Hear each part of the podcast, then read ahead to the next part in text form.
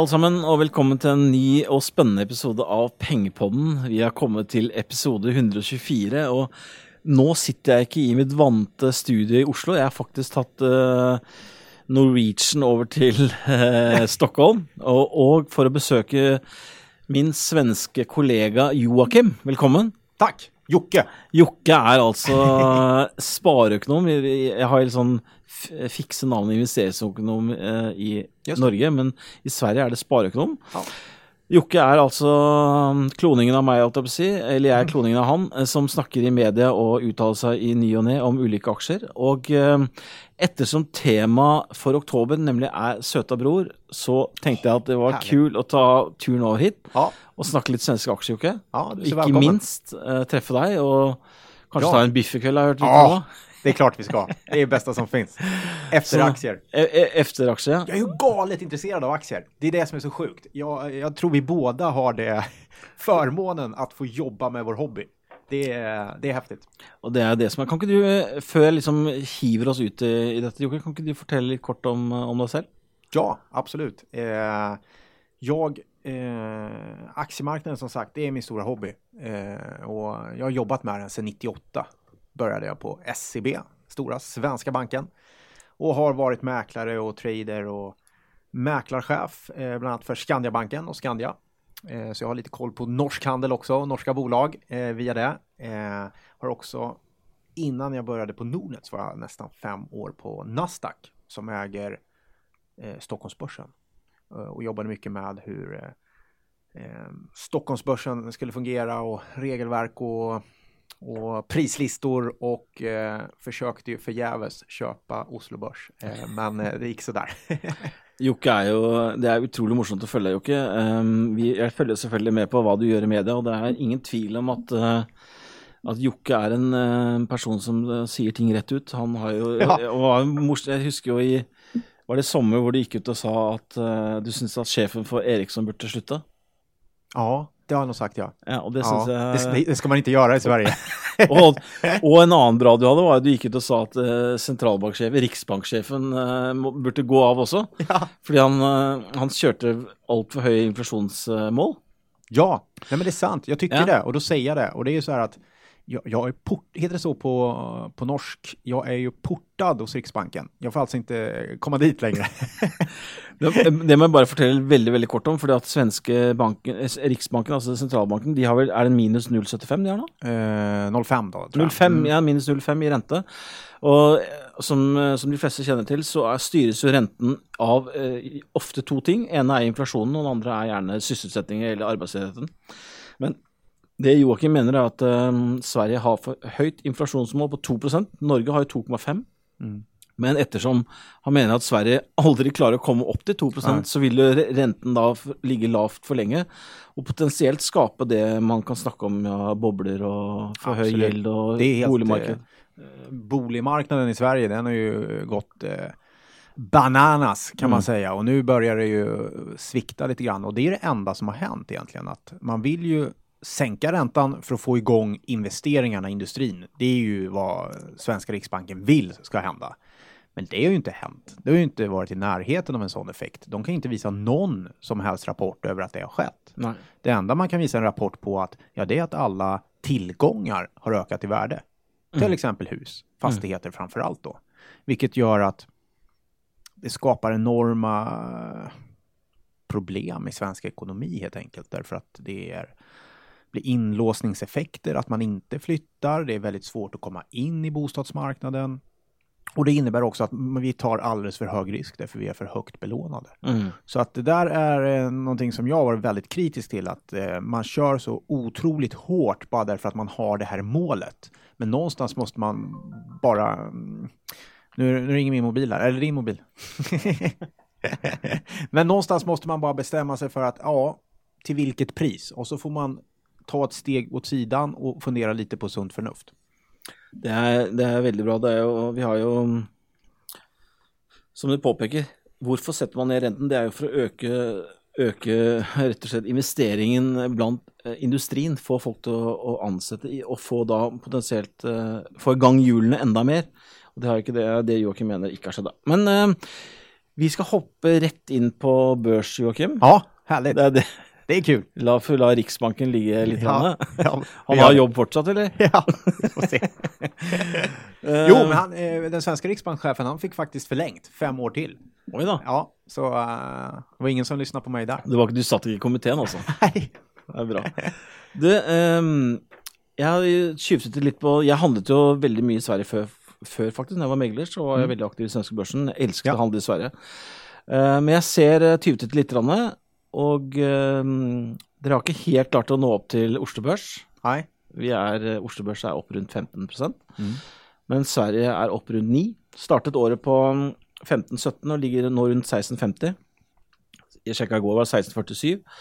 Ehm, er det noe som eh, Jeg følger jo med på svenske børsen, og vi kan, vi, hvis jeg skal tracke litt tilbake Hans Strand Nilsen var jo en podkast hos meg tidligere her i sommer. Da snakka vi en del om det svenske markedet. Men er det noe som eh, overrasker deg eller bekymrer deg om dagen?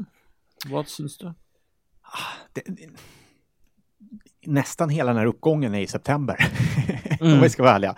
Eh, så eh, en period i alla fall i somras, i augusti här, så då var börsen nästan plus minus noll på året. Så det har haft en, vi har haft en väldigt stark återhämtning på Stockholmsbörsen nu inför eh, Q3-rapporterna.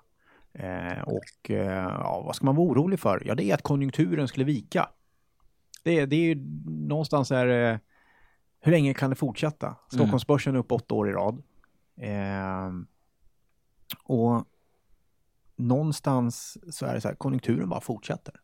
Ser fortfarande hur bra ut som helst. Mm. Det är urstarkt i Sverige. Det är, om man kollar på inköpsindex eller mm, var, vilken statistik du än vill kolla på så ser det hur bra ut som helst. Mm. Och, och det är då man börjar bli orolig. Mm. när, när det bara är blå himmel och inga moln eh, så ska man väl vara lite orolig. Men är det så att det är så här starkt, om det, om det stämmer, om konjunkturen tar fart igen, för det, är- det är någon, i svensk konjunktur så är det lite det som händer att vi haft en högkonjunktur och så tar det ny fart. Eh, Vi har liksom inte haft riktigt någon, någon svacka. Om det stämmer, ja, men då är ju börsen inte undervärderad eller övervärderad. Då ska vi ha de här P talen därför Mm. att den kommer växa i den kostymen. Eh, men om det inte gör det, då är ju fallhöjden ganska hög nu. Eh, och, och det kommer ju märkas nu när Q3-rapporterna kommer in. För då kommer vi se, möter man upp det här? Möter man upp sin egen värdering? Mm, och framför allt, vad, vad säger man om framtiden? Eh, svenska industribolag rapporterar till exempel in orderingång. Eh, så man kan se på också hur det, läget ser ut längre fram. Eh, det kommer bli ganska svajigt tror jag. Mm. Och den bolag, och även om rapporten, om rapportsäsongen i sig blir stark, så kommer ju de bolag som visar lite svaghet kommer ju straffas väldigt hårt, tror jag. Så det, Ja. kommer, det finns nog utrymme för både, framförallt överraskningar på nedsidan skulle jag vilja säga. Litt sånn som jeg har eh, nevnt i Norge òg, at jeg frykter at liksom selskapene som kommer inline eller skuffende, eller spesielt på guidingen, vil kunne få stryk. Men, men kan vi ikke gå litt tilbake i tid, eh, og, og kan vi ikke ta oss litt gjennom hvordan året har vært? For du sier at det det var jo pluss Oslo Børs har jo egentlig liksom tok jo veldig fart i juli, og var en av verdens største, sterkeste børser i juli. Ja. Mens faktisk Sverige var en av de svakeste børsene i juli. Hva var det som skjedde i sommer? Vem vet? Vem vet vad som skedde? Men det finns några saker som man kan eh, peka på. Det var att svenska kronan börjar stärkas ganska kraftigt. Och det finns en ganska stark eh, eh, samhörighet. Det, jag jag letar, letar efter ett annat ord, men, men eh, det är så att när dollarn stär, försvagades ganska mycket hos svenska kronan Mm. och det, det får en ganska tung effekt på Eksporten. eh, på, på export till exempel. Men det får också ganska stor effekt. Därför man glömmer bort ibland att den svenska aktiemarknaden eh, ägs ganska stor del av utländska investerare. Och um, när kronan då, eh, vi, vi tyckte att börsen i princip stod still hela året, eller hände inte så jättemycket. Men samtidigt så stärktes kronan med 15 procent. Så för att en amerikansk investerare eller någon som investerar i basvaluta dollar så är plötsligt var den svenska marknaden urstark. Och då säljer man av helt enkelt. Och jag Mm. tror det hände också att eh, många utländska aktörer helt enkelt viktade ner och, och såg att den svenska börsen eh, sålde av lite grann. Så att eh, flera faktorer, men det var egentligen ingen sån här riktigt utlösande faktor som kom in som gjorde att börsen gick ner. Nej, för det, jag hade ju Hans Strand Nilsen där i sommar och det han drog som var lite morsomt var att Oslo Børs var ju upp en, jag husker inte akkurat tallet, var 6,7 eller runt 7 da, i juli, och var då en av de starkaste börserna i globalt. Det var bara som ja. var sånn Sør-Afrika och det var några andra länder som var starka. Men Sverige var en av de svagaste och var ned 2,9 och mm. det han, Hans Strand Nilsen drog var detta med at han, at han fryktet at eh, selv om selskapene leverte sterke tall, så falt aksjen. Ja. Og tok det som et signal om at vi frykter at Og, og Sverige er jo veldig industritungt. Mm. At man så at prisingen begynte å ta markedet litt, da. Ja. Men eh, kanske den effekten ja, av eh, valuta nu. Men absolut, det är ju det också. Det finns en stark oro bland svenska placerare, både privatpersoner men också institutioner kring just det här vart konjunkturen är på väg. Mm. Och det, det är Men svårt. vi ska gå lite vidare. Mm. Um, det som jeg, jeg jukset Vi hadde jo Odin Sverige her, uh, som ligger på bloggen vår, uh, på hjemmesiden vår. Ja. Kan, uh, vi hadde en forvalter som syntes han ga en, et veldig godt inntrykk og hadde en veldig sterk prestasjon og var veldig forberedt. Har du det? Ja. ja han, han, han, ga veldig godt inntrykk. Ja. Det var veldig bra, bra prestasjon han hadde. Han dro opp en slide hvor han sa at um, Sverige er på topp i verden de siste 50 årene og har gitt en årlig real, realavkastning på 9,4 um, Kan ikke du da klarar du att förklara liksom, vad, vad, vad är det som karaktäriserar den svenska börsen, Joakim? Ja, eh, det är fantastiskt. Eh, kollar man så egentligen alla, jag tror både Finland och Köpenhamn också ligger väldigt högt faktiskt eh, på den här perioden. Eh, och då, man, man, ska man säga en sak som karaktäriserar Stockholmsbörsen så är det att bolagen är gamla. Det är ja. väldigt gamla bolag. Och det finns ingen marknad i världen som har så gamla bolag heller. Och eh, många av dem har ju historier som är över 100 år. Mm. 150 år. Eh, och vissa, vissa sen eh, Stockholmsbörsen startade för 150 år sedan. Så, att, så det, det är faktiskt en jag tror att det lite är nyckeln här också i att index har gått ganska bra. Index har haft ett gäng stora bolag och vi pratar ju industri och bank framför allt. Mm, mm. Det är liksom grunden i svensk eh, näringsliv är fortfarande de stora industribolagen och bankerna.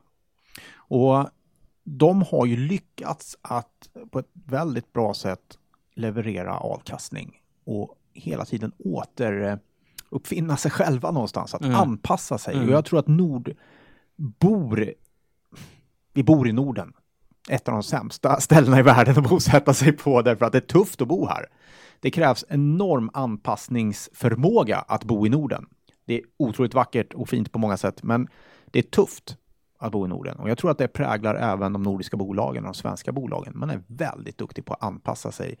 Det är som Petter Stordalen eh, brukar säga, man får sälja de jordgubbar man har.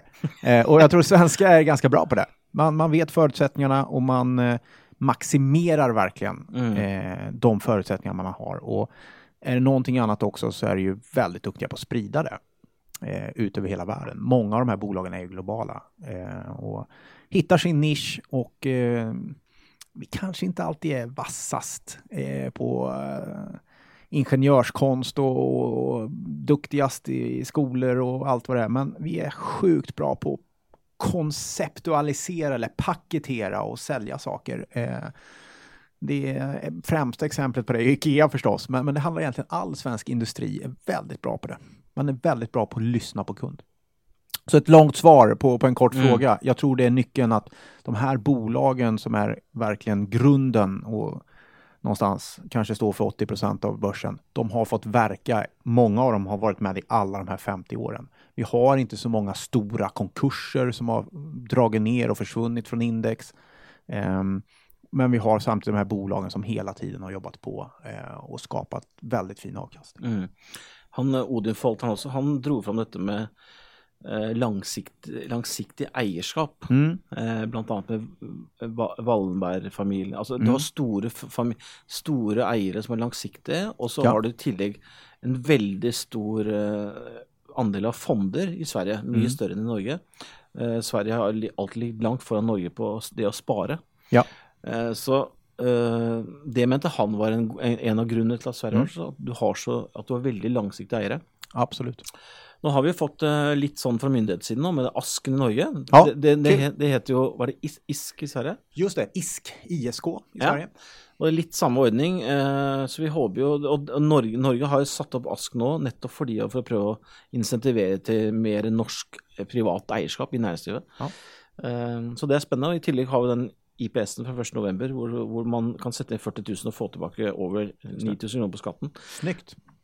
Så eh, vi, vi, vi, kommer litt etter, men eh, det, det kommer. Mm. Det är ja, vi väldigt glada för. Vi tror ju att, eh, och det är ju någonting som många svenskar känner till, det är det här att nej, man ska låta kapitalet jobba för dig. Mm. Och, och, det här handlar mycket om pensionssparande eller eh, långsiktigt sparande så är det så att det, det, handlar inte så mycket om trading eller marknadskänsla, utan det är bara så här, antingen har jag pengarna i obligationer, eller så amorterar jag av på mitt hus, eller så sparar jag på aktiefonder och låter det här kapitalet jobba för mig i eh, 20, 30, 40 mm. år. Mm. Och, och, jag kommer sannolikt ut som en förmögen man. Jag har ett exempel, för att ta det? Ja, kör på. Det är så här att Sveriges största fondbolag heter Robur. Eh, och jag har skällt på dem många gånger. men de, de var, eh, det är Sveriges största men också Sveriges första kan vi säga. Som verkligen öppnade upp marknaden. Det är 50 år eh, häromdagen bara som det fyllde 50 år. Och då är det så man börjar i den första fonden de hade, Sverigefonden. Om man sparat 100 kronor i månaden i den i 50 år. Då har du sparat eh, någonstans kring eh, oh, 50 år, vad blir det? 60 000 kanske, någonstans, 65 000 kronor. Men eh, med avkastningen du har fått under de här 50 åren så är värdet idag 4,5 miljoner tror jag. Wow. Så det blir ju, det är den här mm. ränta på ränta-effekten, mm. snöbollen som bara rullar på och utdelning, kursstegring. Det är fantastiskt. Mm. Det är magiskt. Ju mm. fler som får vara med på den, desto bättre är det. Nu svarar jag inte på din fråga, men... Eh... den där, eh, det som jag, eh, vi har faktiskt spelat in en sparpodd i stad och snakket lite om den skillnaden mellan svenska och norska börsen, och det är ju lite mm. sånn Eh, norske børsen er jo veldig mye mer tradingorientert, tror jeg. Eh, eller føles, føles, det. Og jeg husker når jeg handla mye i Sverige, det var sånn Hvis du klarer å finne en svensk aksje som får et moment, mm. altså er det helt fantastisk. For mm. det momentet I Norge er det sånn Momentet blir tatt ut på liksom en dag eller en uke. Mens i Sverige kan du oppleve at et sånt moment kan vare et, et år. Altså. Ja, det er sant. Liksom, det kan bare gå og gå og gå. Ja. HM, Vi skal snakke om HM senere, men det mm. var jo et sånt eksempel. Ja. Hvor du har sånne Electrolux, husker jeg. Finanskrisen. Uh, jeg titta masse på det selskapet da har liksom bare, etter det så har liksom bare tikker Det er ikke sånn den går fra 60 til 180, men den bare går sånn sakte, men sikkert oppover. Ja. Og Atlas Copco har vært et sånt bolag. Ja, nemlig. Og der er Sverige helt fantastisk. at liksom Når du klarer å finne et sånt selskap som trender riktig, ja. så er det bare, kan du bare henge deg på. Mm. Um, men likviditet er et poeng som jeg tenker å snakke litt om. for at jeg får også spørsmål hjemme i Norge om dette med bank, eksempel. Svenske bankene har ofte alltid vært en del høyere priser enn DNB, eksempel. Man får ja. ofte det spørsmålet. Eh, svaret, ene svaret er jo at uh, svenske bankene betaler ofte litt mer uh, utbytte, litt høyere yield, dividendyield. Mm. Men jeg tror også likviditeten er en styrke på svenske børsen, mm. som gjør at du tiltrekker deg mer utenlandsk kapital fra London og USA. Kan ikke du snakke litt om den likviditeten dere har på svenska börsen? Absolut. Jag kan bara ta en sak där om, om att svenska banker värderas lite högre. Jag tror det också har att göra med just att man har den här industrin som är ganska stabil i, i ryggen som stora kunder. Eh, och också en, en, vilket i Norge så är den mer eh, konjunkturkänslig och så vidare. Så, mm. att, så att det, det, kan spela roll också. Jo, äh, men det, likviditeten är viktig och jag jobbade ju mycket med den på Nasdaq då. Och, och försöka se till att man har en bra likviditet. Och den är stark, den är bra på Stockholmsbörsen. Eh, och, och, det är, eh, det är ett, ett hårt jobb, men samtidigt ska man komma ihåg att 30-40 procent av alla svenska aktier handlas i London. Eh, så det, det är... Eh, Nemlig. Ja. Sekundærlistet i London. I Norge er det nesten ingen lenger. Ja. Det var noen få som er handlet okay. i USA. Okay. Det er jo Statoil, du har vel Frontline, du har noen sånne litt mindre aksjer. Men sånn ja. som RCL er jo delistet ja. på Oslo Børs. Det är intressant. Så det är mycket handel som sker, men det är också mycket att de här institutionerna, de handlar utanför börsen. Så många av de svenska stora institutionerna och också utländska institutioner möts på det som kallas för dark mm. pools mm. eller på att man handlar via bank och, och, och så vidare. Så, så, en ganska stor andel av handeln sker utanför börsen, men ändå bra omsättning, det tycker jag. Alltså, Oslo Børs har ju som regel en omsetning runt 3, 3 plus, da, 3-3,5 milliarder, men ja. Sverige har jo, ofte, har gjerne en 10-12 milliarder. Så mm. det svenske markedet er jo tre til fire ganger så likvid som Norge. Nei, mm. ja. Mm. Og, og, det er det man ser, som du sier. Og så har du disse dark poolsene. De ja. finnes even i Norge. Ja. Man snakker jo om at uh, omsetningen i Norge er mye høyere nettopp pga. at man krysser mye store poster via London etc. Men um, men jag tycker det är bra. Det är bra kvalitet. Jag tycker det är bra. Det är faktiskt ganska bra kvalitet på Oslo Börs också måste jag säga. Även om det är en helt annan typ av handel. Därför att ni har inte samma mix av eh, intressenter i handeln. Mm. Det är mer privatpersoner, det är mer eh, det är mer volatilitet i, på Oslo Børs. Det är min känsla. Eh. Men den, det jag ser på Oslo Børs, att om du ser på statistiken på vem som handlar på börsen i Oslo, så är det ju nu, det har kommit en ny nu faktiskt. XTX, känner du till det? Är det på Sverige? Eh, XTX, ja jag tror det. Jag det tror det. Det här är en, eh, ja. Jag vet inte vem det är, det är bara tickarna XTX. Och man det är ett gäng ingenjörer tror jag. Vad säger du? Det, det är en, en, en internationell eh, högfrekvenshandlare, ja. robothandlare. Ja, och de är, de är bara all over the place. Ja. Och han har dukkat upp, jag tror jag sist statistik så var det liksom nummer sex på börsen och sånt. Ja, vi har eh, samma i Sverige. Och de bara, de är bara, bara följ på det, de är överallt, eh, fram och tillbaka och netto noll när dagen är omme ja. i alla aktier. Men i Oslo så är det Morgan Stanley, Merrill Lynch är de två största. Nordnet är nummer fem. Ja. Eh, men det, vi har ju reell handel. Allt som handlas via Nordnet är ju äkta pengar. Ja. Hvordan är det i Stockholm? Är det samma algoritmer som håller på där? Ja, det är samma. Det är mycket eh, algoritmhandel eller högfrekvenshandel, eh, helt klart. Kanske någonstans 20 procent. Syns du det är ett problem eller syns du det är grejt? Vi får leva med det. Mm. Jag tycker inte det är bra. Jag tycker inte det, det finns vissa saker som är bra, det finns vissa saker som är dåligt. Eh, vi får leva med det. Nordnet lägger mycket tid och kraft och energi på att se till att vi har system som kan möta det och göra det bra. Att se till att kunderna har bra orderläggning, att det ska funka eh, och att man inte ska bli eh, efter, hamna på efterkälken som vi säger i Sverige. Mm. Eh, och det är viktigt. Så det, vi får lägga ganska mycket kraft och energi på det mm. Eh, för att se till att orderläggningen möter upp. Men bra eller dåligt? Jag hade helst sluppit det, men nu är det som det är och då får vi acceptera det. Jag tror inte det kommer försvinna. Jocke, kan vi snacka lite om um du, du, sier jo at finans og industri er de to store sektorene. Kan vi ikke begynne ja. å grave, gå litt ned i navnene her? Mm. Hvis vi skal begynne med I Norge så er det jo liksom På finanssiden så har man jo DNB, ja. som har vært eh, For de som husker tilbake til fjor og fjor sommer, så kom det med litt skuffende tall. Økte guiding på tapene, så var jo aksjen ned under 100 kroner. Som viste seg i etterkant å være et gavekjøp. Eh, nå nå ligger aksjen på 160 kroner, og DNB driver tilbakekjøpsplan. Uh, så det har skjedd mye på det siste året. Uh, ellers har du Storbrann, uh, du mm. har Skandiabanken, du har Gjensidige. Men det, det, er ikke, det, er så, det, er ikke, så, mange. Nei. Men i Sverige har du ganska många. Kan du fortelle ja. lite om de, de största? Nej, men vi har ju fyra stora banker eh, som vi oftast bara kallar som de fyra stora. Ja. och det är Swedbank, det är Nordea, SEB och eh, Handelsbanken. Och... Eh, Swedbanka? Swedbank, ja. okay. så, ja. så det var fyra. Eh, Swedbank, Handelsbanken, SEB och Nordea. Det är de fyra stora eh, aktörerna och de ser ju lite olika ut, det gör de, men på många sätt väldigt, väldigt lika. Okej, okay, berätta. Eh, och eh, Ska vi säga något som skiljer dem ifrån så är det ju så att Nordea skiljer sig därför de är så stora i andra länder också. Det är en nordisk bank. Eh, eh, så det, det skiljer ju, men eh, ett stort fokus på väldigt många privatpersoner är ju kunder hos Nordea. Mm. Eh, de är stora på bolån också. Eh, Swedbank, mer fokus på privatpersoner. Eh, känns som alla är kunder där på något sätt. Men de är väldigt stora där. Eh, de två bankerna är ju resultat av sammanslagningar eh, som har skett. Så det har skett en ganska stor sammanslagningsperiod, egentligen eh, 90-talet. konsolidering alltså? Konsolidering, mm. absolut. Och, och eh, finanskrisen. Så de, de två kommer lite grann därifrån. Handelsbanken har mer eh, företagskunder.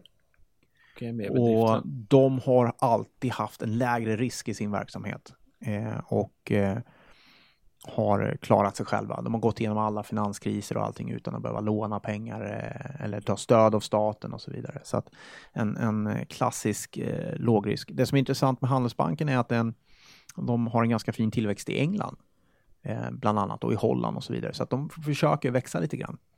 Eh, men eh, bygger väldigt decentraliserad eh, modell där eh, egentligen kontorschefen tar väldigt mycket beslut.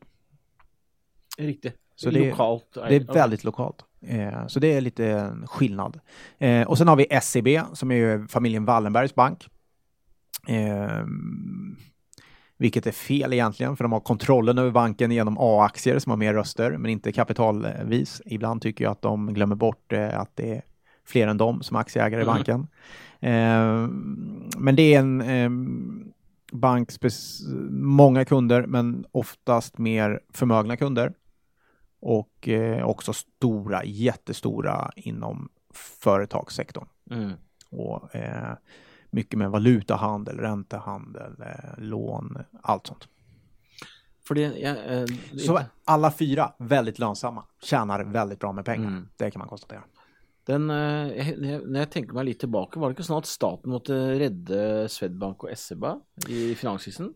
Ja. Garantier, måste in med garantier, var det inte sånt då?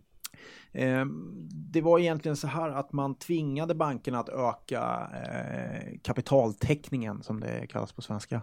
Eh, och då fick man ju gå in med nyemission. Men staten räddade framförallt Nordea och då pratar vi 90-tal.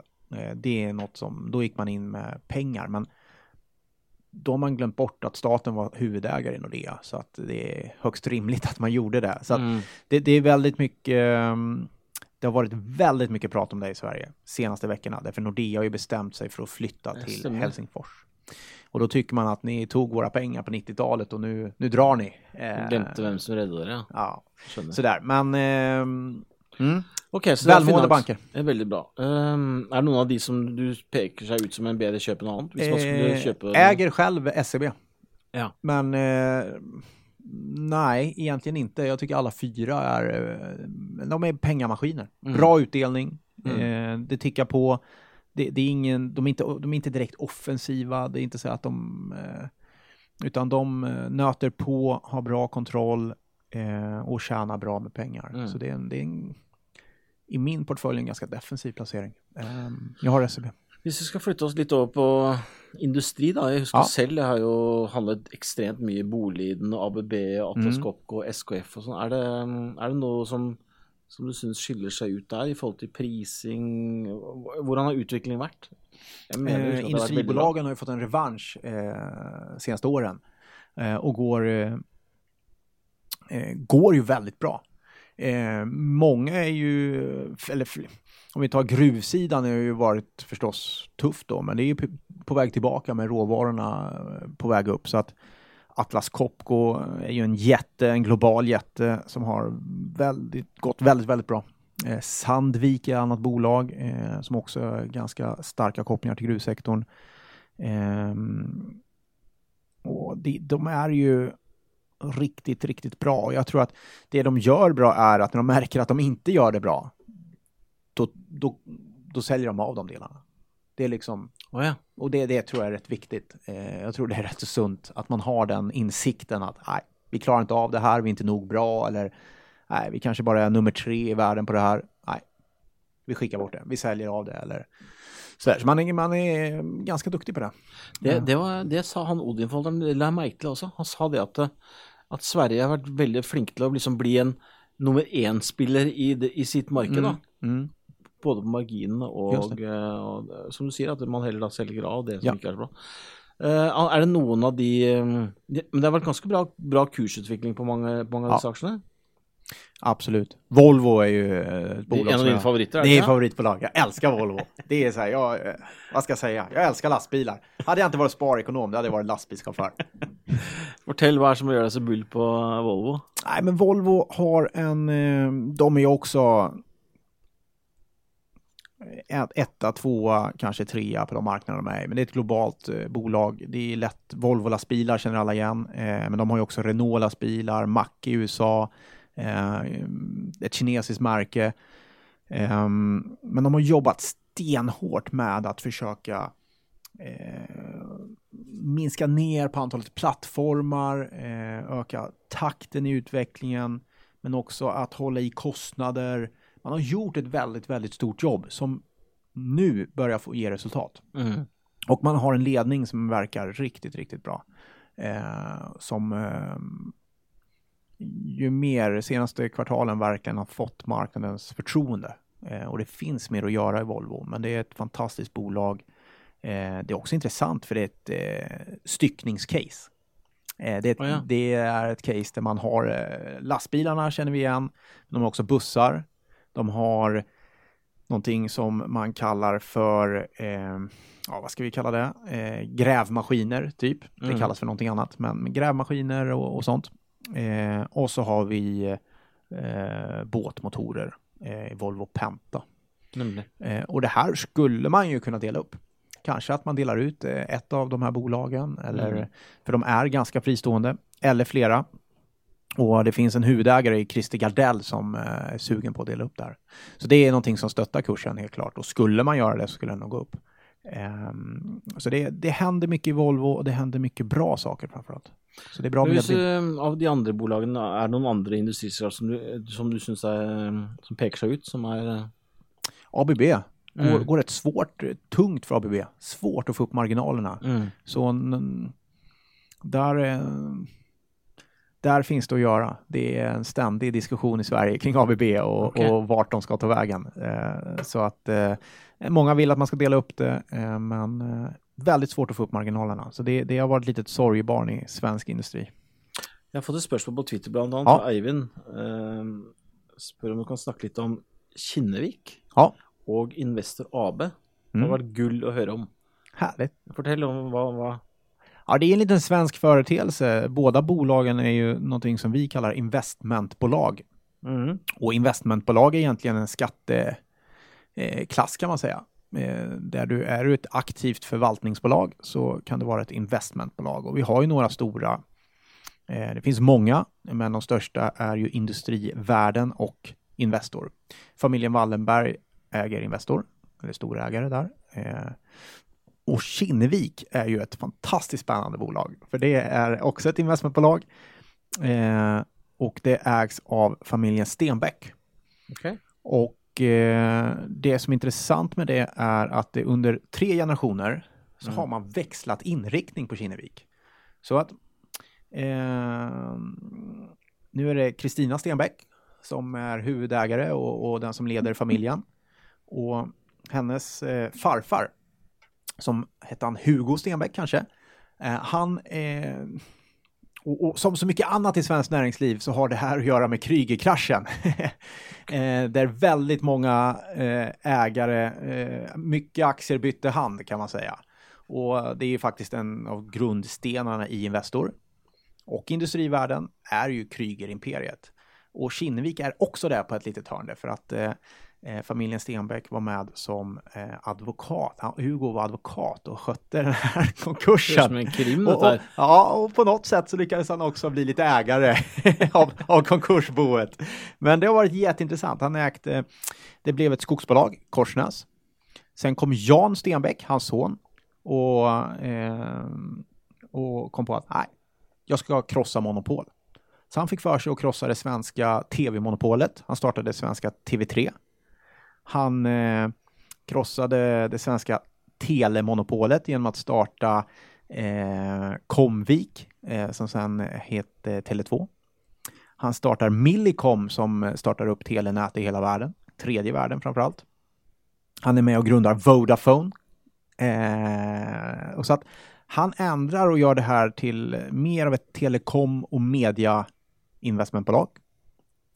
Och i Sverige är ju han en eh, han är död tyvärr, han dog för tidigt i hjärtinfarkt tror jag. Men han var en otroligt duktig eh, företagsköpare och eh, byggare. Ursäkta. Så att han, han, eh, han stöpte om hela bolaget, gjorde mm. om det. Och sen kommer hans dotter, hon gör samma sak. hon, hon börjar sälja av de här delarna. Och sen går hon in i till exempel Zalando och satsar på e-handel. Och vux, det har bara exploderat. Så de har varit inne i något bolag som heter Rocket och Zalando bland annat eh, som eh, sysslar med e-handel. Och, och, det har vuxit enormt. Så att eh, nej, de är orädda familjen Stenbeck och varje generation gör det här bolaget till sitt eget. Så, eh, så det är väldigt, väldigt intressant. Men eh, hur hon ska lyckas framåt, eh, det vet jag inte. Men, men hon är ju fortfarande i 40-årsåldern, hon är ung, hon kommer vara med länge till och eh, hon verkar ha ärvt sin fars affärssinne. så ja, att eh, Kinnevik är ett intressant bolag. Jeg snike, snike inn litt sånn Twitter-spørsmål ny og ne. Um, fikk også spørsmål her rundt svensk biotek. Mm. Um, en diskusjon rundt prising av norske versus svenske biotek hadde vært spennende. Svenske biotek virker attraktivt å handle nå.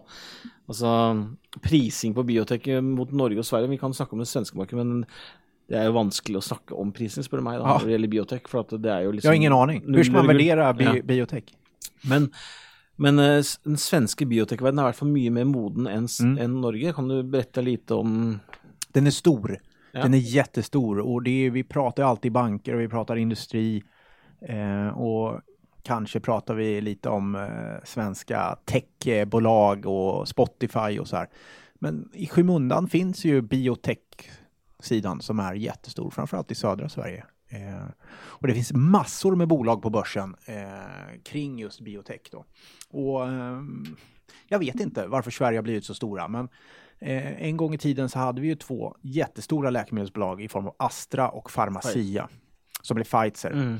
Och eh, de har ju dragit ner på sin verksamhet och det har blivit mer eh, Ja, det, det, är USA och London eh, och England eh, som de blev uppköpta. Så att de, de har liksom fasats ur lite grann. I, och man har glömt bort att Sverige har ganska bra forskning mm. Eh, kring eh, fortfarande kring läkemedel och bioteknik och sådär. Och det har gjort att det kommer ganska många småbolag framförallt. Jag ser att det, det, det kom ganska många av de IPO-ene som är ofta mm. sådana biotek. Är det, någon, är det någon av de som du, alltså det att, bara så sagt det att sitta och ge någon recommendations på biotechföretag, det är ju livsfarligt. Men är det någon ja. biotechföretag som du tycker är mer spännande än andra? Nej, det jag skulle vilja skicka med om man är intresserad av det, det är att du måste läsa på så otroligt mycket och, och det här att du ska vara beredd på, är det någon risk jag ska ta upp så är det ju inte bara det att bolagen eh, kanske aldrig lyckas. Många av de här kommer ju försvinna. Mm. Men, men, det är också det att det är alldeles för lätt att få pengar i den svenska aktiemarknaden. Jag tror att det är lite för många projekt av dålig kvalitet som får för enkla pengar på mm. börsen just nu. Så det är ganska lätt att sätta ett bolag på börsen, göra en IPO och få in kapital. Problemet är att de här bolagen kommer att behöva kapital tre, fyra, fem gånger till. Och frågan är om aktiemarknaden är lika pigg på det då. Eh, för det här är privatpersoner som skickar in de här pengarna och nu är allt eh, guld och gröna skogar. Men blir det tuffare marknad, då kommer de här bolagen få svårt att hitta kapital. Så att det, det, är något man ska vara lite försiktig med tycker jag. Veldig bra sagt. Det jo ikke, Samme er det jo litt Norge. Man har jo på en måte levd på Algeta, hvis du har hørt om det. Det var en, en, et foretak som ble en jettesuksess, som ble kjøpt av tyske Bayer. Ja. Um, og har liksom fått blitt en liten sånn pioner, da. Liksom, alle, liksom, alle som har en av nesten en vaskedame ansatt hos Algeta, ja. Ja. så er det jättebra, liksom. Så at, nya, liksom. Mm. Det blir litt sånn Jeg også er litt der at jeg så lenge du har en eller annen link til Algeta, så er det veldig lett å komme på børs eller få kapital. Ja, og det er jo ofte privatpersoner som kommer med kapitalen. Mm. Og mange av de kommer i for tidlig fase. Det er gjerne ja. fase 1 og fase 2. Altså, mm. 90% av de kommer jo aldri i fase 3. Nei. Og man må være forberedt på å måtte spytte inn masse mer kapital i fremtiden. Ja. Eh, og det er, veldig, det er ikke så stort problem nå. Men problemet Nei. er som sier, hvis børsen blir vanskeligere. Precis. Nok om det. Du, ja. eh, jeg må spørre tiden løper fra oss, Jokke. Uh, jeg har lyst til å spørre um, Tiden går fort når man er kul. Jeg må, jeg må i hvert fall få til to selskaper til. Kan vi ikke begynne med HM?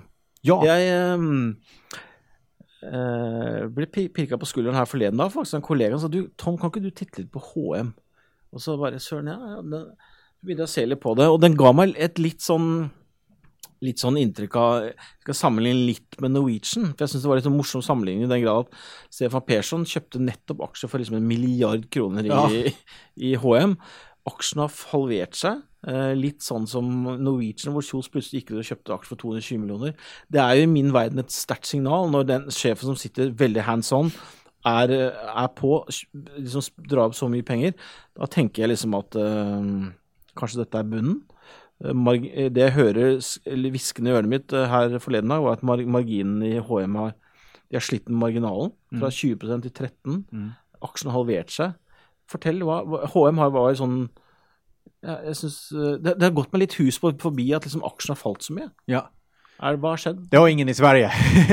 För alla nej, äger H&M här. alla, ja, det, det, är faktiskt Sveriges mest ägda aktie. H&M.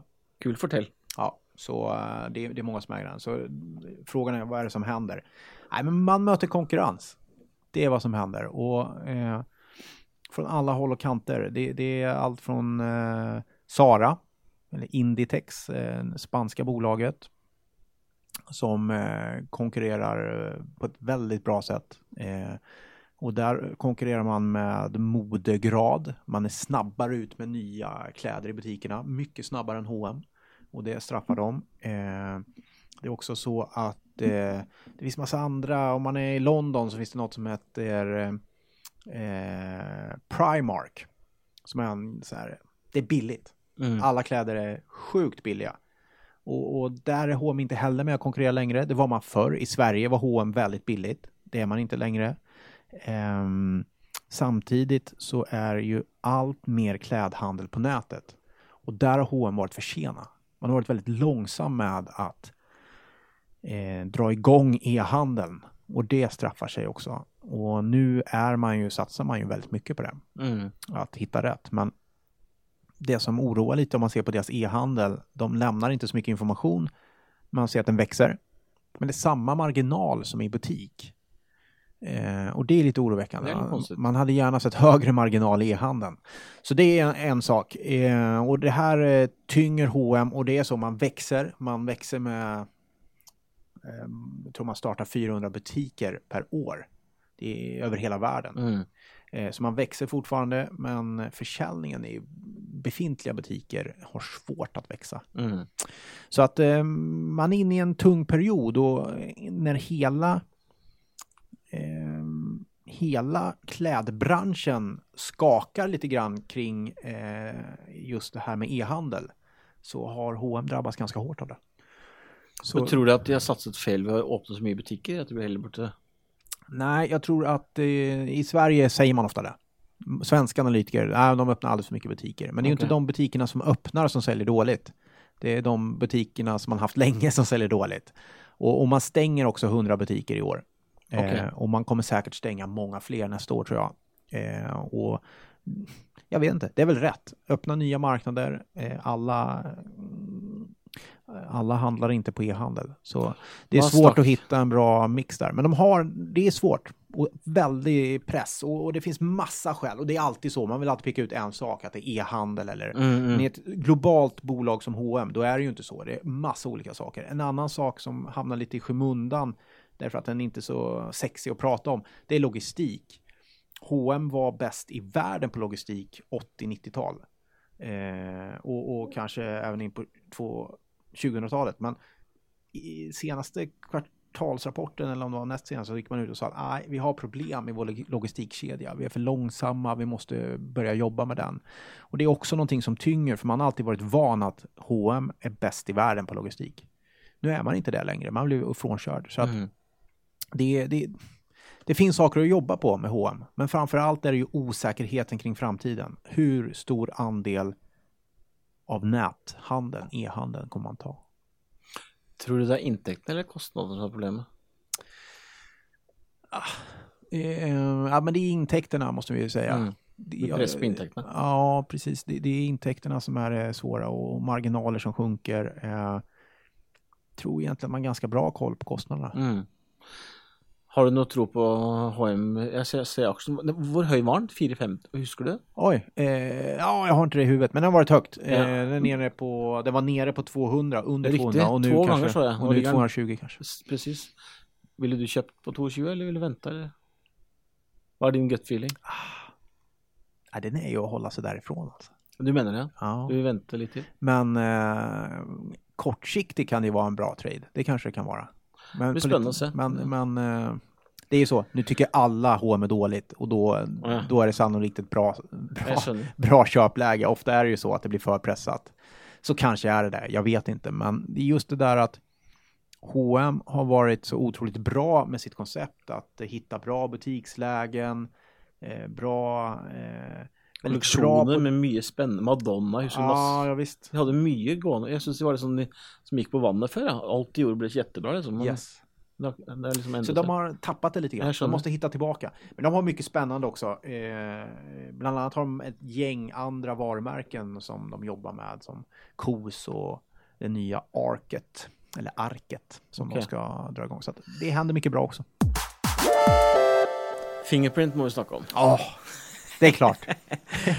alltså en eh, fingerprint Jag har handlat fingerprint en gång i mitt liv. Det ja. var før jag började jobba i Nordnet. Ja. Och då tjänade jag på Jag har gjort en handel där. Jag ska nästan visa slutsedeln. var sånn Jag köpte på 675 och sålde en timme etterpå på 690. Liksom. Det, var sånn, okay. altså, det var ju bara ja. sånn tåg. Den gick ja, och gick och gick och var så vill omsättning i aktien. Men um, Europas mest omsatta aktie vissa dagar. Jag ska berätta min bitte lilla historia i Fingerprint. Så var det faktiskt i 2012 så satt jag vid sidan av en som heter Geir. Och han hade en kompis som jobbade i Fingerprint. Okay. Och då var aktien sån 25 kronor. Ja. Eh, och så sa han Tom, du måste få kunden till att se på Fingerprint. Finger, det var liksom så tidigt. Man, ja. det, var, det var liksom, detta var många år sedan.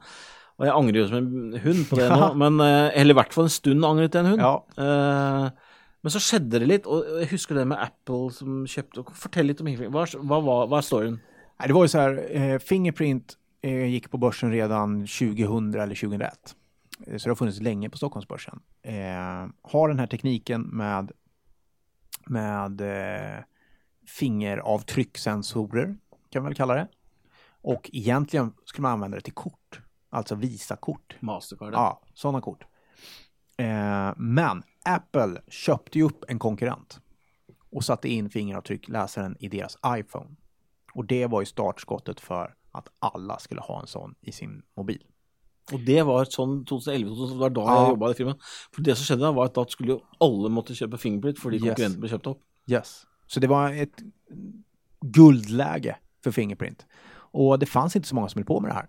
Eh, och eh, tanken då var ju också att det är rätt svårt att komma in. Eh, det är inte helt lätt att börja bygga fingeravtryckssensorer. Ganska avancerade eh, algoritmer och så vidare. Eh, så att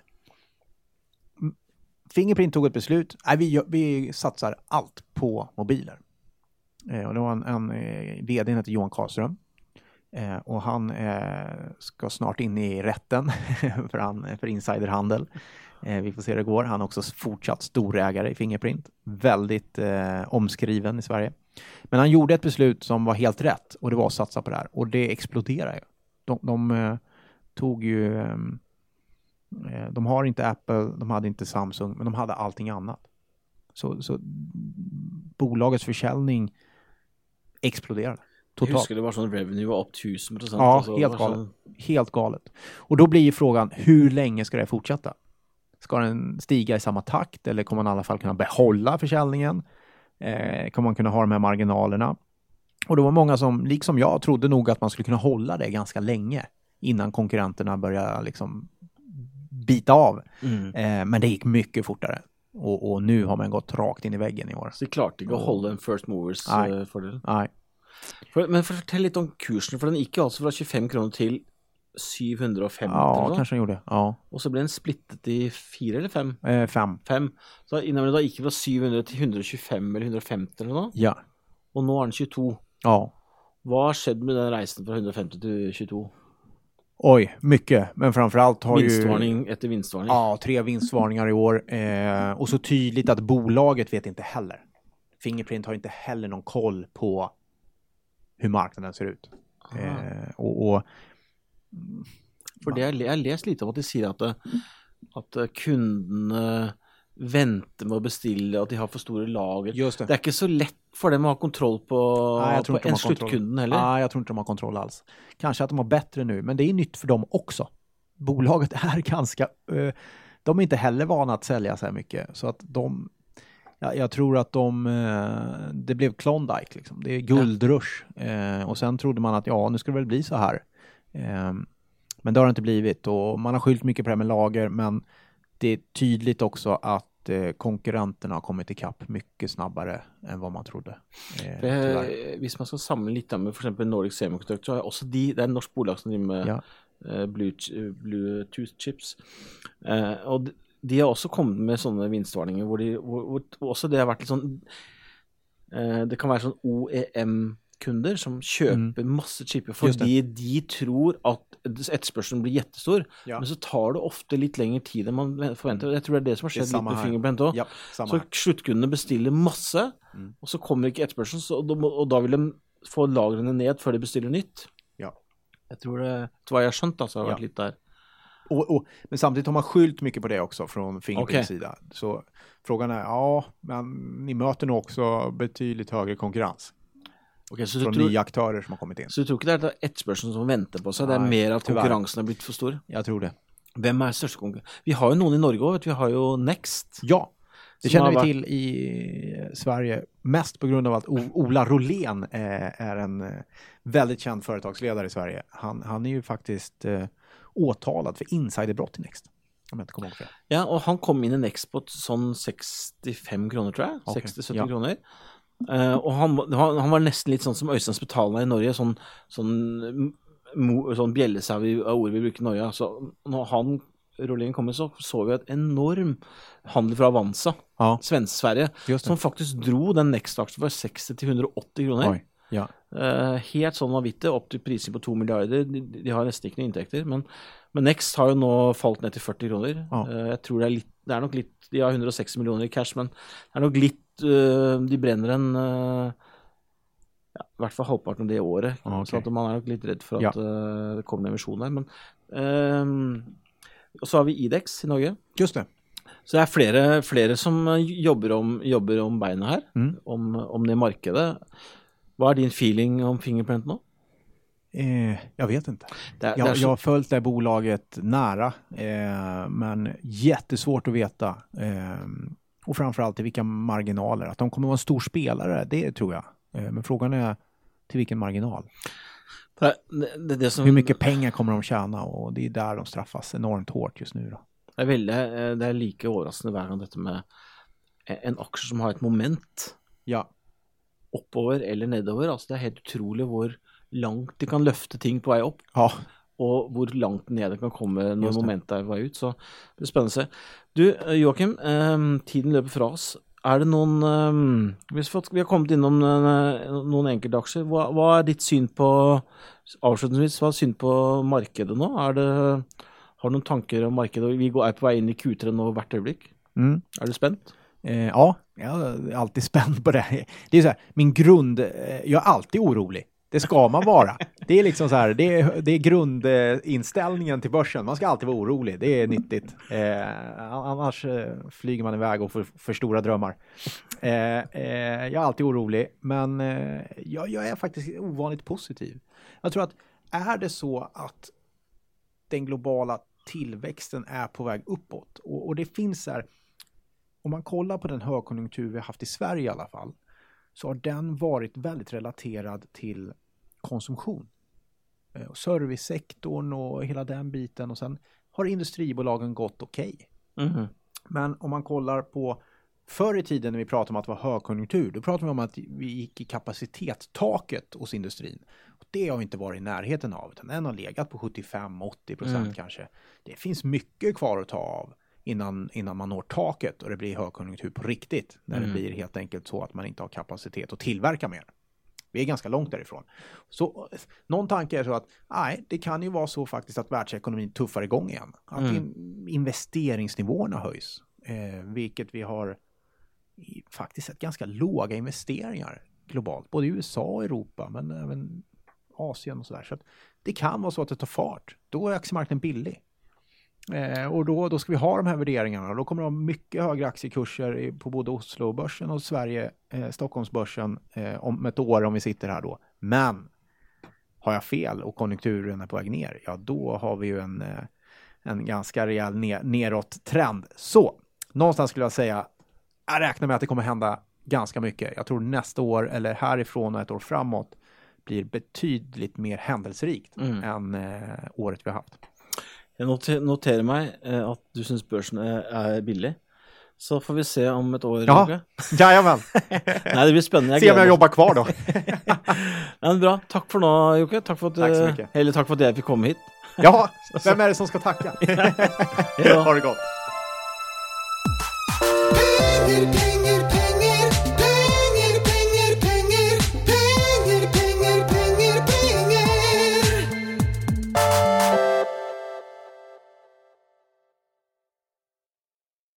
Denne podkasten skal anses som markedsføringsmateriell, og innholdet må ikke oppfattes som en investeringsanbefaling. Podkasten er kun ment til inspirasjon og informasjonsformål. Nornett tar ikke ansvar for eventuelle tap som måtte oppstå ved bruk av informasjonen i denne podkasten. Les mer på disclaimer på nornett.no.